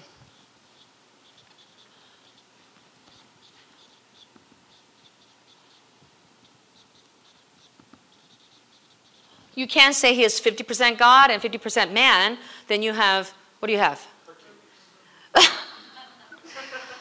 Okay, anyway, uh, what do we have? right, okay, what do we have? Then you have mermaid, right? Mermaid, merman, Ariel, you know, uh, merman, merman, merman, mermaid. So you have human and fish on the bottom. Jesus is not half God and half man, right? He is 100% God and 100% man, all at the same time. He's the only one. He's the only one. He's the only one and therefore it makes him the mediator between God and man. So he is the only mediator, the man Jesus, the man Jesus, right? His man, his Jesus, his God at the same time. So the, uh, even though he was born of a woman who was human and he lived like human, he ate, he drank milk, he had to walk, he had to go to the bathroom, uh, he had to sleep, he had to exercise, he had to do all that. He had to work, and he died, which made him man. Because his God, however, he rose from the dead in three days. Okay, so even though in the eyes of men, he lived his life, life like, a, like a man, it, he proved his resurrection validated the fact that he is God. So he is the Son of God who was born of a virgin. But the fact that he walked, ate, and slept, and died, suffered, and died shows us his humanity, his uh, humanness. But again, his, because you can say then, well, if Jesus was hungry and he had to eat, and if he was tired, he slept. But what about lust? right? Because that's what we have. Our flesh has lust. We want to do stuff for the flesh. Does he have lust? Did Jesus go, You're not a woman, you're not a man, you're, you're not a man, you're just an animal? You know, he, he, he didn't look at a woman go, You're not a woman, you're not a woman. He didn't do that. The Buddhists, they have to go up and say, You're not a woman, come down. right? So Jesus didn't do that. He didn't meditate, he didn't beat his body. He said, No, one. he didn't do that because he is God. Uh, why is it that he didn't have that temptation? Because his uh, flesh is not from dust, right? We are from dust. Dogs are from dust. Pigs are from dust. So they act like dogs, they act like pigs. But if we uh, humans, now we are educated and we're civilized, we don't act like dogs or pigs. But when we are out of control, we can act like a pig and we can act like a dog because we all come from the same dust. Do you understand, right? That's what we're called manimals. Animals, manimals. We're manimals, right? If you, if you don't behave, then you act like an animal, manimal, okay? But if you behave, then you're man. But we are like shifting both, right? But Jesus is not. He's not. His, dust, his flesh doesn't come from uh, dust. Therefore, his person, intelligence, emotion, free will, does not come from dust. We do. That's why we have sins of desire. Our minds sin. Our emotions also sin. Our free will is misguided. We use uh, incorrectly and we sin. But Jesus, because his flesh is spirit from heaven, his person is also from spirit from heaven. Therefore, he knows no lust, no sin. Amen? 100% you have to be we have to be assured, you have to be sure and confident of this. If you have any doubt, then come see me because we're in trouble. But you have to make sure you don't doubt at all so that you can communicate the perfect uh, deity of Jesus Christ. Uh, when Jesus was born of Mary, he did not inherit or mix anything with her blood or substance. Deuteronomy 22, verse 9 says, Do not plant two kinds of seed in your vineyard. You know, when you look at Deuteronomy, it's like, why is Jesus talking about planting? It's like a farming manual. Don't plant two different seeds in one field it is about Jesus. He did not inherit half from Mary and half from God. Okay? He is 100% God. He, he inherited nothing from Mary. The flesh of man and the flesh of Jesus, the flesh of man is material and is dust. The flesh of Jesus is spirit. The flesh of man is inside of the flesh is the spirit. That's the first Adam that has to be given life. The flesh of Jesus itself is the life giving spirit. The flesh of man is of the earth is the natural. The flesh of Jesus is the spiritual from heaven. You saw this before previously. And the flesh, flesh of man is a shell that perishes. The flesh of Jesus, it has no shell. This is shell, right? When spirit leaves, our shell dies. But Jesus has no shell because he doesn't have flesh of dust. Okay, his flesh is spirit. So the flesh of man, uh, again, the spirit inside of the flesh is Adam. The flesh of Jesus itself is the last Adam. It's Adam. So if you uh, recall from Logos, uh, do you remember that? This drawing, right? Right? So this is man, and this is Jesus. Our flesh is down here. Our spirit is up here, and his flesh, Jesus' flesh, and our spirit on the same level. Do you remember this? Yeah? His flesh, because his spirit, it's at the same level. He doesn't have this part that's of dust. Okay? there's no more. There's nothing there. His body is same as our spirit, on the same level, if you will, like to compare. Okay, so that's what uh, this is about. So when uh, Mary said, "How can this be? I don't know, man. I, have never slept with the guy. I'm I'm virgin." Uh, then the, uh, and the angel said, The one who will be born, uh, who you will conceive, is, uh, is, the Son of God. And Jesus uh, and Mary said, Amen. Be it unto me according to your word. As you say, I will, I will receive my providence. She said, Amen. Right? When she said Amen, the seed of the word fell. So First Peter chapter 1, verse 23 says, The seed, and that is the word the uh, eternal, the everlasting word of God. Right? So the word fell into Mary's body, and the word is uh, is, is spirit and is word is God. So that word, as the seed fell into the body of uh, of Mary to grow, and Jesus was conceived. Okay, so uh, we don't have time, so I don't have time to go through. But the woman's body has function to to receive seed right? So you have something called artificial insemina- insemination, uh, in vitro fertilization, or surrogacy. Women can grow other people's babies in their bodies because this is the amazing thing about the poc, the thingy that we have here, the the space, right?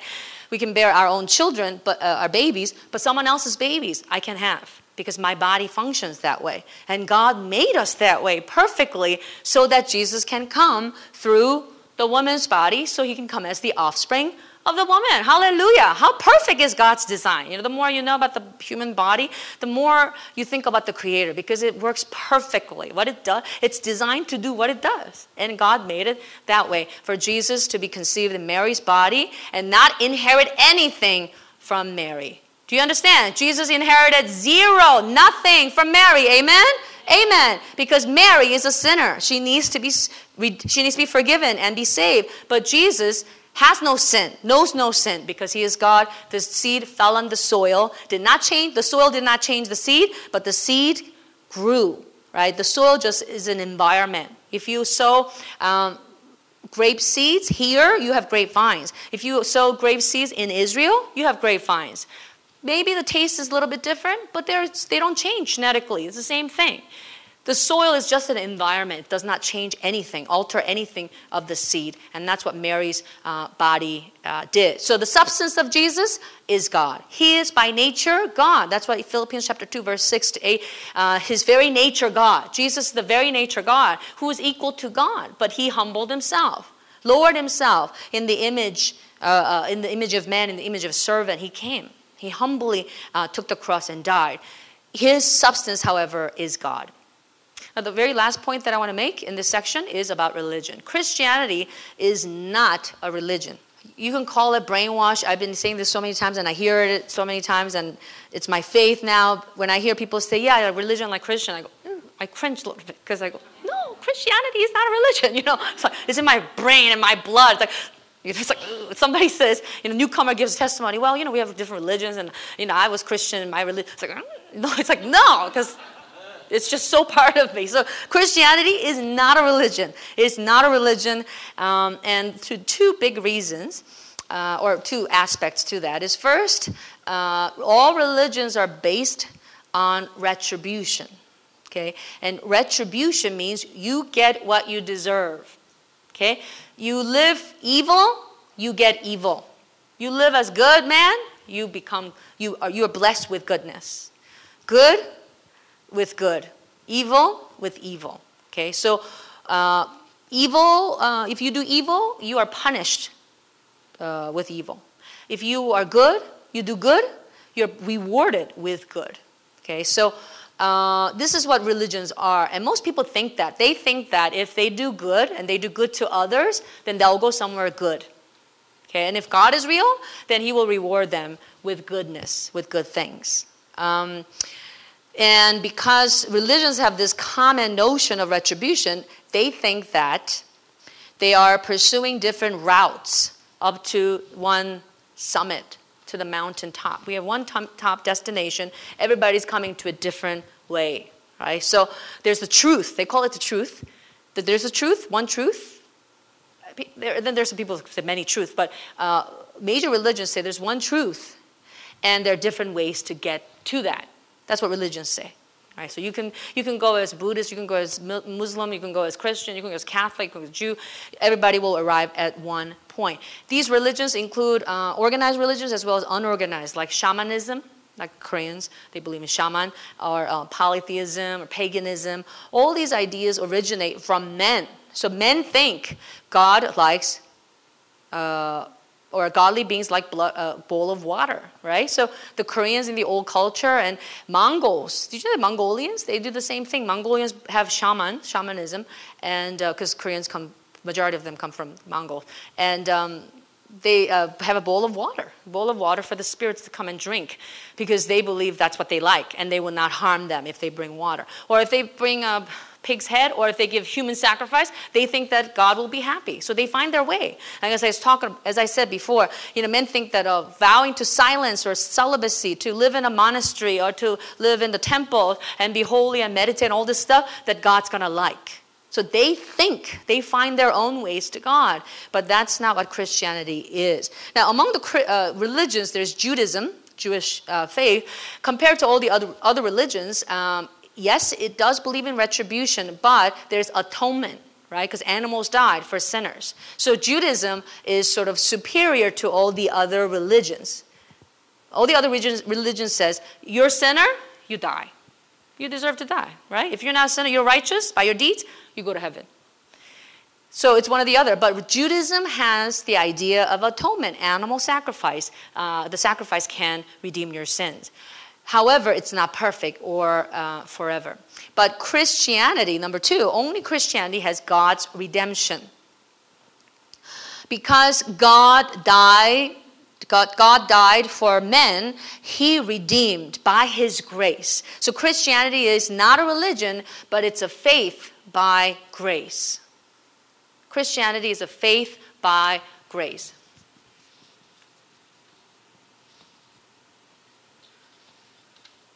Or revelation. So that's what Christianity is. We have revelation of God, we have grace of God. He revealed himself first, he gave first. He made a way first because he wants to. So we don't we don't go to heaven by our deeds, our righteousness. We don't go there by being good, but we go there by the blood of Jesus. We believe in the redemption of Jesus. Amen. So this is why religious people look at Christians as being selfish, and it just makes no sense. You know, look at those wretches. They're like, look at that man. He's a wretch. All his life, all he done is evil stuff. He never even meditated. He ate pork. He ate all kinds of stuff. He did all the horrible stuff. By believing Jesus, he cries and then he says, I'm saved. Right? So to super, super religious people, this is unacceptable. But it is because that's what God says is faith. This is faith that leads to salvation, faith that brings to forgiveness. This is the faith by grace. Amen? That's what Christianity is. So ultimately, when you have to argue uh, with, not argue, but debate with uh, religious people, you have to bring in God's redemption. Everyone says, look at him, Mother Teresa, look at her. Mother Teresa was so good. She helped the poor and all the orphanages that she visited, she helped. Look at her. She should have gone to heaven. That's what you think. But that's not what God thinks. God says that's not how you go to heaven by helping the poor, feeding the hungry. You go to heaven by believing in Jesus, that He is the Savior, the only Redeemer. His blood is the blood that cleanses you from sin, from death, from the devil, from hell. Hallelujah. That's the only righteousness that we have, not our deeds. So this is the difference. Huge, stark difference between Christianity and religion. 2 Corinthians 5 21 says, God made him who has no sin to be sin for us, so that in him we might become the righteousness of God. And in Romans 5 7 to 8 says, Very rarely will anyone die for a righteous man, though for a good man someone might possibly die, dare to die. But God demonstrates his own love for us in this while we were still sinners, Christ died for us. If you think about men, when they, they can say, I die for someone else, who do you die for? You die for somebody greater than you. So soldiers went out and died for the king, the queen. They die for somebody who's more honorable than them. But here is God coming, dying for sinners like you and me when we are still sinners and unworthy. And we are unworthy. You know, when we talked about the universe, we're not even a dot. We're not even a dot. And when we think about our lives, we are wicked sinners. We are wicked wretch. Wretch is me. I'm a wretch. But while I was a wretch, while I was a sinner, Christ died for me. How can that be? I don't deserve it. This is undeserving. Undeserving people like me, undeserving sinner like me, can have the blood of God. How can this be? This is amazing grace. The redemption of Christ is the amazing grace of God. It is by His grace that we have been redeemed through His blood by our faith. We believed in the blood of Jesus, and therefore we have been forgiven. This is by His grace. God showed us how worthless we are when He drowned the whole world at the time of Noah. Only eight people remained, and the entire earth drowned. And God did not weep. He doesn't care if eight million people die, billions people die. He doesn't care. Because God is perfect and He is satisfied on His own. We are nothing. We are only a vapor, here like a fog in the morning and gone tomorrow. Yet for a sinner, on top of that, we are sinners. All we have done is thought sin and breathed sin, breathed and, and out sin, and all we have said was sin. All we have done with our hands is sin. And even as Christians today, we sin. We still sin. We struggle with sin. Our struggle against sin will be our lifetime forever until we die. But for sinners like us, God sent His Son to die the righteous one. And when we believe that He is the righteousness, the only righteousness, then He justifies us. Those who believe that He is righteous, the righteousness of God, are justified by their faith. This is possible because Jesus died and shed His redeeming blood for us. No one can go to hell for anyone else. And you've heard me say, my, a lot of youth group kids get surprised when I say this. I love my daughter very much, and they get so surprised, like, and pastor said she cannot go to hell for her daughter. I can't. I love my daughter and I can die for her, I think. If she needs my heart, I think I will give it to her because I love her. And I can give her my eye. If she, needs, if she needs my kidney, I'll give her my kidney, whatever she needs. But I can't go to hell for her. I can't. Every man for, for himself. We can't go to hell. We have no idea what hell is like.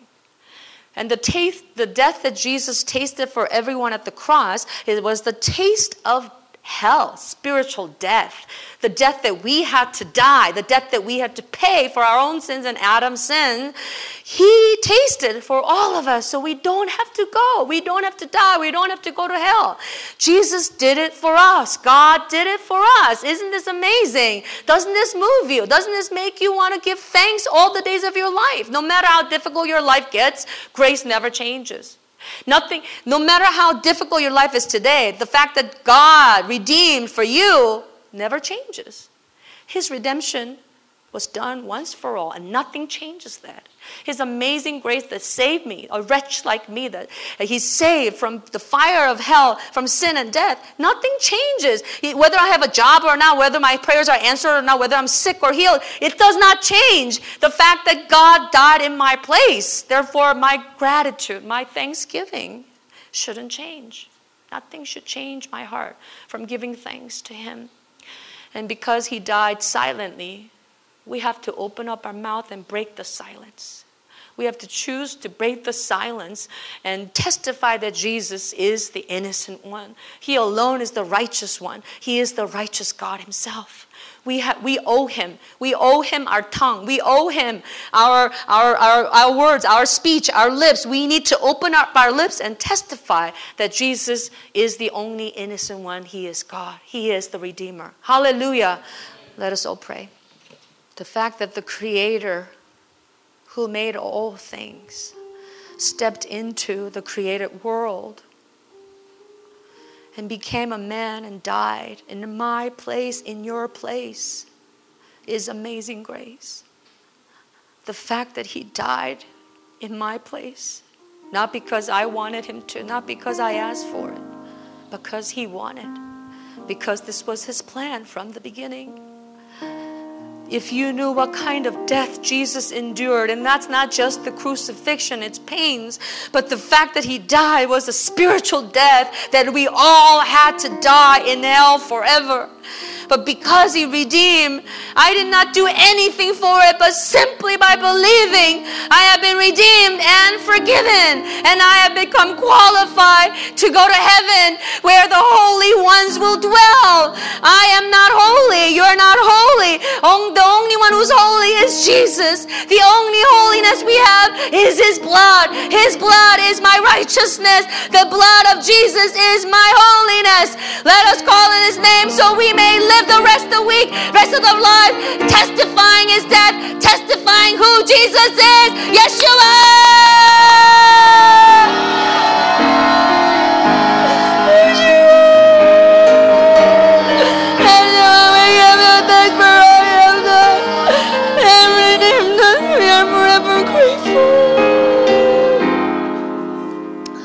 Yeshua, our Father in heaven, our Redeemer, our Savior. We thank you for all you have done. We thank you for dying on our, on our behalf while we are still sinners. We thank you for your grace.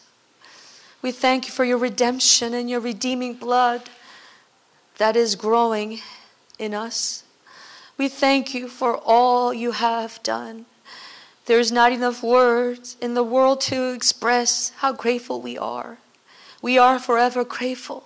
We are forever indebted to you, for you died in our place. You redeemed us redeemed us of, our, of, the, of sin and paid the price of our sins. You went to where we had to go, and that is death on the cross. Now let us no longer be silent, for you are silent for us. Let us break this silence and open up our lips to testify that you are God, that you are the Holy One of God, that you are the innocent one, that your blood is the blood of God. Help us to go out and testify all that you have done with, with joy, with gratefulness with pride, with honor. Let us do this until you come back. Let us fully understand your redemption so we can be grateful and that our grateful hearts can communicate others to also open their hearts to receive what you have done for them. Let us go out and live our lives as faithful witnesses until you come back. We give you thanks today and forever and ever for your blood, for your death, for the cross, for all you have done for us. In the name Yeshua we pray. Amen.